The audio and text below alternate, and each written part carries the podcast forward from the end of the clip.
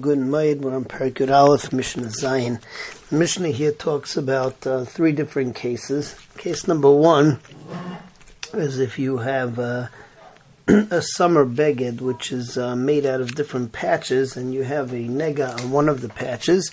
So Pisayan is even if it spreads from one patch to another, and the patches happen to be different colors, not the nega, of the actual patches, it's still considered to be pisayin, and uh, the beged is tame.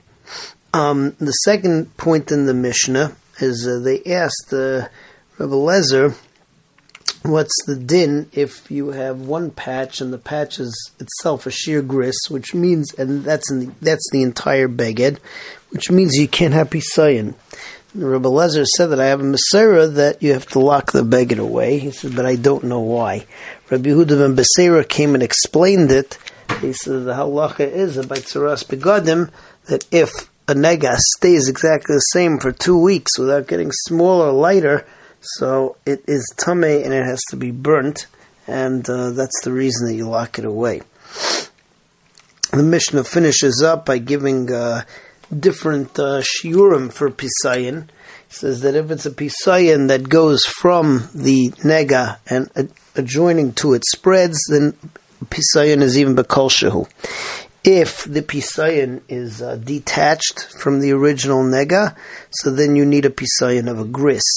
And similarly, if the nega goes away and then comes back, so it's got to be gris. So let's see the Mishnah inside. Mishnah Zayin Kaita Sheyesh Pispasim Tzevuim Ulavanim.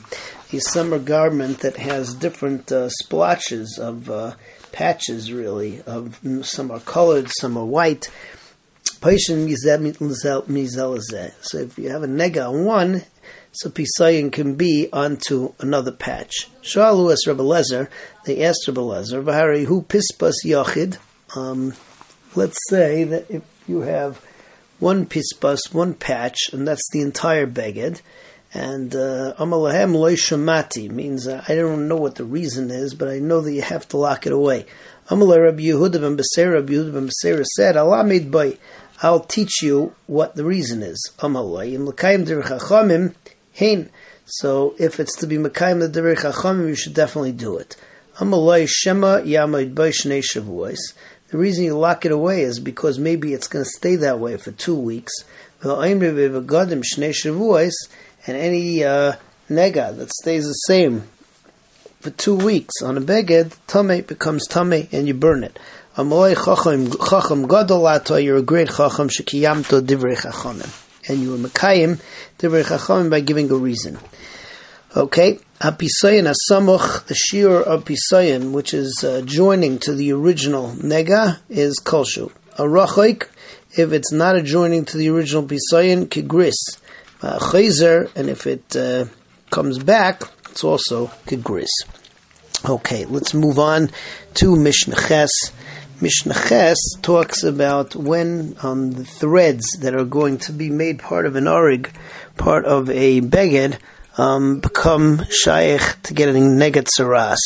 So uh, the Tanna Kamma says is that if you have threads which are spun and uh, doesn't make a difference if they're for the shesi or for the erev, so immediately as they're spun, they're shaykh to uh, getting a negat saras. Rabbi Huda says that uh, it's a difference. The shesi, after it's spun, it also has to be um, soaked in boiling hot water uh, the erev immediately if, after it, after it's spun.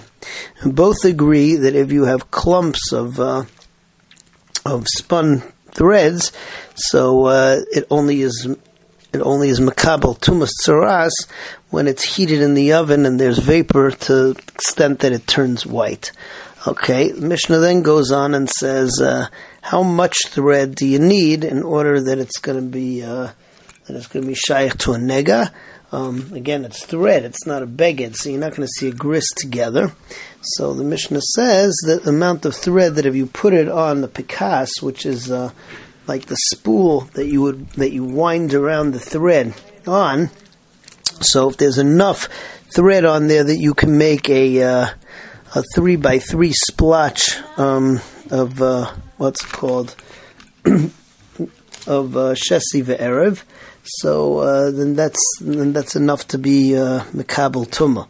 Um, if it's cut into different pieces, it's not one continuous thread, then that's not enough. And Rabbi Huda adds that even if it's knotted together, it's still not enough. So let's see the Mishnah inside. Hashesi ve'erev matam ben nagam miyad.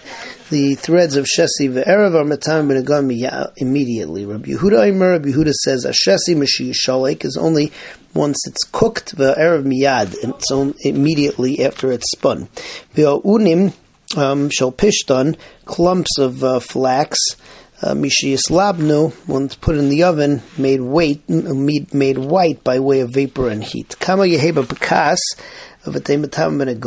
How much has to be on the spool in order that it's metame ben agoyim? Kedei larig mimenu shalosh al shalosh sheshi ve'erev. Uh, enough that you can make a, a splotch of three etzbais by three etzbais, shesi and erev. Avol kula shesi, afilu kula shesi, even if it's all going to be used for shesi, vafil kula erev, even if it's going to be all used for erev.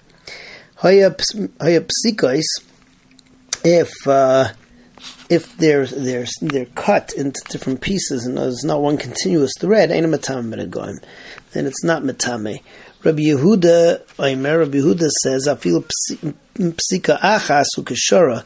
Even if it's one continuous thread, but it was it was tied together, it was knotted together in a matama, it's still not going to be tame. It has to be a thread without being um, together, without being tied together.